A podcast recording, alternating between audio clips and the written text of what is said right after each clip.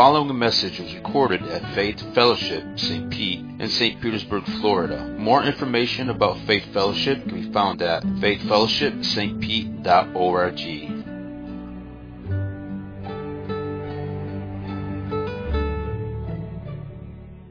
Matthew 27, beginning with verse 15.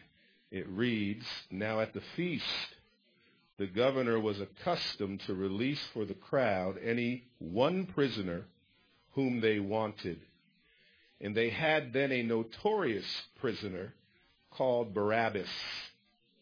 So when they had gathered, Pilate said to them, Whom do you want me to release for you? Barabbas or Jesus, who is called Christ?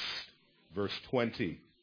Now the chief priests and elders persuaded the crowd to ask for Barabbas and destroy Jesus. The governor again said to them, Which of the two do you want me to release for you? And they said, Barabbas. Pilate said to them, Then what shall I do with Jesus, who's called Christ? They all said, Let him be crucified. And he said, Why? What evil has he done? But they shouted all the more, Let him be crucified.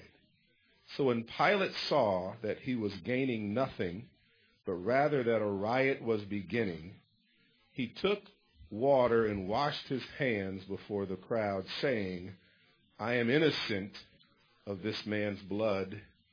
See to it yourselves. By the way, he was not innocent. Verse 25. And all the people answered, His blood be on us and on our children. Exactly, wow. Verse 26. Then he released for them Barabbas, and having Jesus scourged with the cat of nine tails, a very gruesome experience, delivered him to be crucified. That is the reading of God's Word. Now here we have the setting for a demonstration of God's love that would literally alter the course of human history. Billy Graham described it this way, and I quote, God proved his love on the cross. When Christ hung and bled and died, it was God Almighty saying to the entire world, I love you. I love you. And it's because of this sacrificial love that we gather here on Good Friday. I'd like to unpack what we just read. We've got a hostile crowd. They're witness to a mock trial, and ultimately they are presented with a choice between two prisoners. One would be released, and the other would go on to experience execution by way of crucifixion, the type of punishment that was so absolutely violent that the legendary Roman Marcus Cicero called it an abomination. One of these men, standing before this crowd, would experience an almost unthinkable level of suffering on this day. On the one side, we have Barabbas. And on the other side, we have Jesus who'd been lauded by this same crowd just a week earlier, which says to me, crowds are fickle. What a difference a week makes. I want to begin by attempting to answer a question. Who was Barabbas? He appears in all four of the Gospels, Matthew, Mark, Luke, and John, but beyond that, there's very limited information that we have about Barabbas. For a matter of fact, after this event, we have no idea how Barabbas went on to live his life. we know that his name has an Aramaic meaning. Pretty interesting. Bar Abba, Bar Abbas, son of the Father. That's what his name actually means. Barabbas, son of the Father. So interestingly, I think sovereignly, we have two sons. One Barabbas, the son of fallen Adam, and the other is Jesus, the son of Almighty God. There's your choice. Now, the scripture tells us that Barabbas was a violent insurrectionist, probably a religious terrorist, and a threat to Roman authorities. In Mark 15, verse 7, Luke 23, verse 19, they tell us that he had been thrown into prison for an insurrection, an uprising in the city against the occupying Roman forces. So he is an insurrectionist. It also tells us in Scripture that Barabbas is a murderer whose hands were stained with the innocent blood of others. That's exactly how Peter refers to Barabbas in Acts chapter 3, verse 14. And when you look at that word murderer in the original language, it actually means a homicidal criminal. Homicide is deliberate, premeditated, means you thought about it ahead of time, unlawful taking of a life. A murderer, this Barabbas was. A homicidal murderer. Scripture also says in John 18 verse 40 that Barabbas is a robber or a thief who plundered his victims. Again, 1840 it says they cried out, meaning this fickle crowd, not this man referring to Jesus, but Barabbas. Now Barabbas was a robber. That word again, robber, if you look at it in the original language, here's the definition. One who steals goods from a person typically using force in a time of war or civil disorder. Think of the looting that takes place during a riot. Images come to my mind of trash cans being thrown through windows.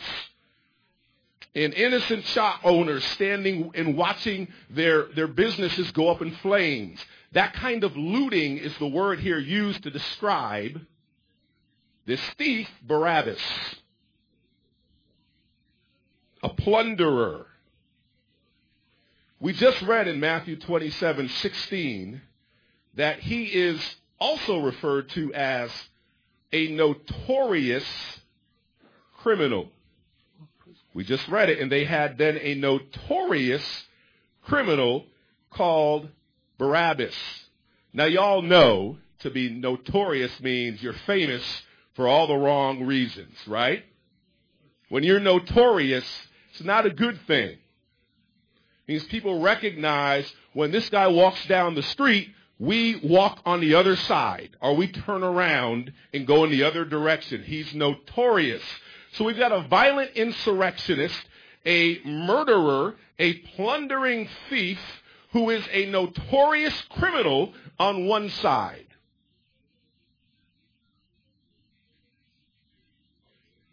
Now let's compare Barabbas to the one who silently stood beside him facing the angry crowd. Let's answer the question, who was Jesus? We know Jesus is not a violent insurrectionist, but Isaiah 9 verse 6 refers to him as the Prince of Peace. You've heard these words before. For to us a child is born, to us a son is given. The government shall be upon his shoulder, and his name shall be called Wonderful Counselor, Mighty God, Everlasting Father, Prince of Peace. That's Jesus. We know Jesus is not a murderer. Contrary, Jesus is one who brings the light up, the dead back to life. One of my favorite miracle stories in the entire New Testament has to do with Lazarus. You know, Mary and Martha's younger brother. who dies and they call upon Jesus, he kind of comes and I quote late. Look at John 11:21. Martha said to Jesus, "Lord, if you had been here, my brother would not have died, but even now I know that whatever you ask from God, God will give you." Jesus said to her, "Your brother will rise again." Martha said to him, "I know that he'll rise again in the resurrection on the last day." Verse 25, Jesus said to her, I am the resurrection and the life. Whoever believes in me, though he die, yet shall he live. Everyone who lives and believes in me shall never die. Do you believe this? That's what he asked. So he's not a taker of life. he's the source of life and life eternal. Jesus is not a plundering thief. Instead, he is the ultimate, with a capital U, giver. The ultimate giver. He's a servant who gave everything for us. Philippians 2 verses 7 and 8 says, He emptied, emptied himself, taking the form of a servant, being born in the likeness of men, being found in human form. He humbled himself by becoming obedient to the point of death, even death on a cross. We know Jesus was not a notorious criminal, but he's known for healing the sick and the oppressed, for embracing little children, for loving the social outcast, and for washing the feet, washing the feet of his followers. Matthew 4:25 says great crowds followed him from Galilee to the Decapolis and from Jerusalem and Judea and from beyond the Jordan. Jesus was famous and he's famous today. Praise his name. But he's famous for his message, for those miracles, and I believe most importantly, Jesus, unlike Barabbas, who was infamous, Jesus is famous for his love. He's known for his love. You could not find two more radically different people. The violent sinner Barabbas, the son of fallen Adam, as opposed to Jesus, the perfect son of God. You got a violent insurrectionist, a murderer, a plundering thief, a notorious criminal on one side. The other side, you got the Prince of Peace, the resurrection and the life, ultimate giver who is known for his love, and yet, and yet, the Roman officials in the crowd called for the death not of Barabbas,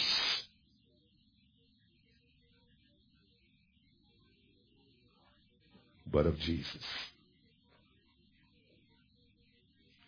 As demonstrated, I believe, by Pilate's questioning a second, third time, from a strictly human perspective, it should have been Barabbas on that cross.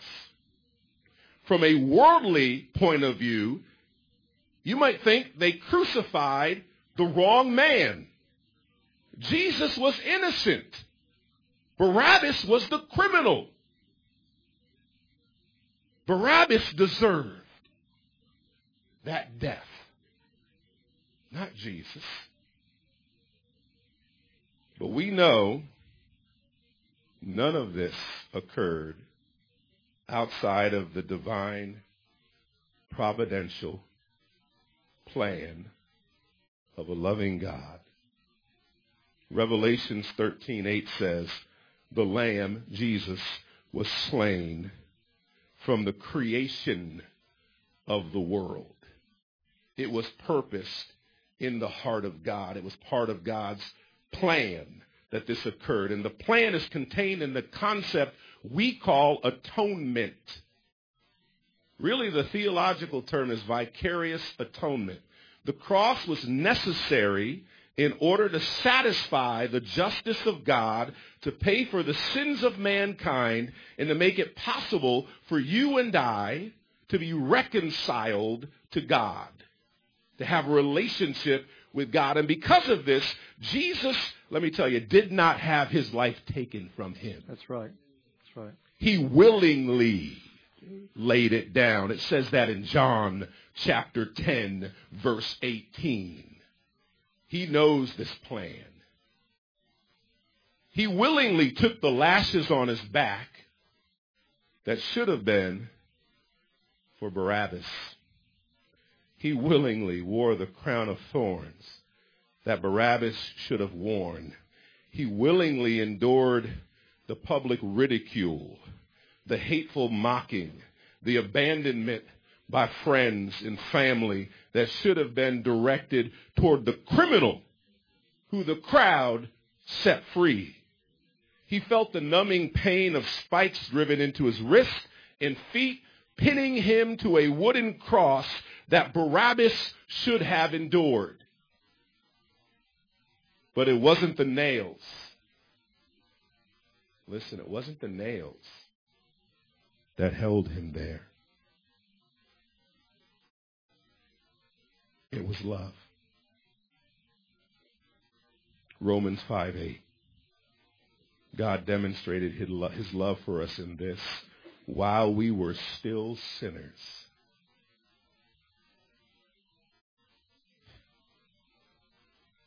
Christ died for us. Love held him on that cross. Because of his love for the violent insurrectionist, the murderer, the plundering thief, the notorious criminal. He endured the cross, and you all know when I'm talking about the criminal, I'm not just referring to Barabbas, I'm talking about you. I'm talking about me.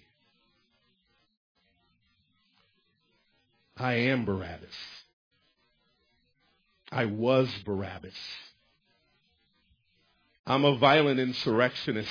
How many times have I put myself and my desires above those of Almighty God. I'm a murderer. How many times have I held anger, bitterness, even hatred in my heart toward others? I'm a thief. How many times have I looked upon the gifts that God has given me and viewed them as my own possession, taking them for granted? I am a notorious criminal. Everyone who knows me, everyone who really, really intimately knows me, knows that I am fatally flawed, that I'm in dire need every single day of the grace of God. Amen. I was Barabbas. So weren't you. It was my sin right. that nailed him to the cross. Listen to Romans 3, verse 9. What then? Are we Jews any better off? No, not at all, for we have already charged that all, both Jews and Greeks, are under sin all. As it is written, none is righteous. No, not one. No one understands. No one seeks for God. All have turned aside. Together they have become worthless. No one does good. No, not even one. Their throat is an open grave. They use their tongues to deceive. The venom of asps is under their lips. Their mouth is full of curses and bitterness. Their feet are, swift to shed blood. In their paths are ruin and misery. In the way of peace they have not known. There is no fear of God before their eyes. Sounds like Barabbas. Sounds like. Yet here, here's the message of the cross that makes this Friday so good. Jesus the Son of God, wrapped in human flesh, took my punishment upon himself. He bore the cross that I deserved. Mm. He satisfied God's justice by paying a penalty that I could never, ever, ever pay, and he made me the righteousness of God in Christ. Yeah, you're right. I was Barabbas. So weren't you. But he is the Lamb of God who takes away the sin of the world. That's who he is. Isaiah 53, we heard it earlier. I want to read it again. Y'all don't mind, do you? Who has believed what he's heard from us? And to whom has the arm of the Lord been revealed? For he grew up before him like a young plant, and like a root out of dry ground. He had no form or majesty that we should look at him. No beauty that we should desire him. He was despised and rejected by men. A man of sorrow and acquainted with grief. And as one from whom men hide their faces, he was despised and we esteemed him not. Surely he has borne our griefs and carried our sorrows. Yet we esteemed him stricken, smitten by God, and afflicted. But he was pierced for our transgressions. He was crushed for our iniquities. Upon him was the chastisement that brought who? Who? Us peace. And with his wounds, his wounds, we are healed. All we, like sheep, have gone astray. We've turned everyone to his own way. And the Lord has laid on him the iniquity of us all.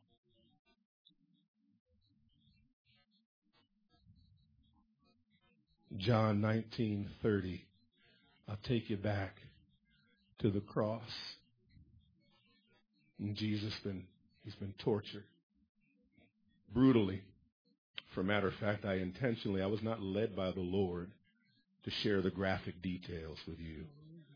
I feel sometimes we get distracted in all of that stuff and you could always access that information other places, but I do know it was a torture beyond what words can communicate. And in the midst of that, I think the greatest, which I still don't understand, it's a mystery to me. My God, my God, why hast thou forsaken me? I mean, there is a degree of suffering that Jesus endured because of the weight of the sin the world, the darkness that is our sin. He took upon himself. But listen to verse 30. When Jesus had received the sour wine, this is John chapter 19, he said, it is finished. And he bowed his head and gave up his spirit. He said, it is finished. That is, in the original language, a transactional phrase. And what it means is paid in full. We have a banner. Where is it? Right over there. I've, uh, I've done the purpose that you put me here for. I have paid in full the penalty for their sin. Whosoever believeth on me.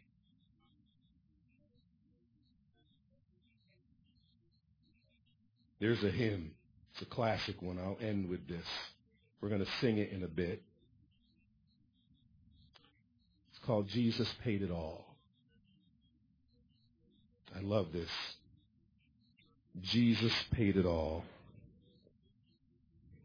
All to him I owe. Sin has left a crimson stain. He washed it white as snow.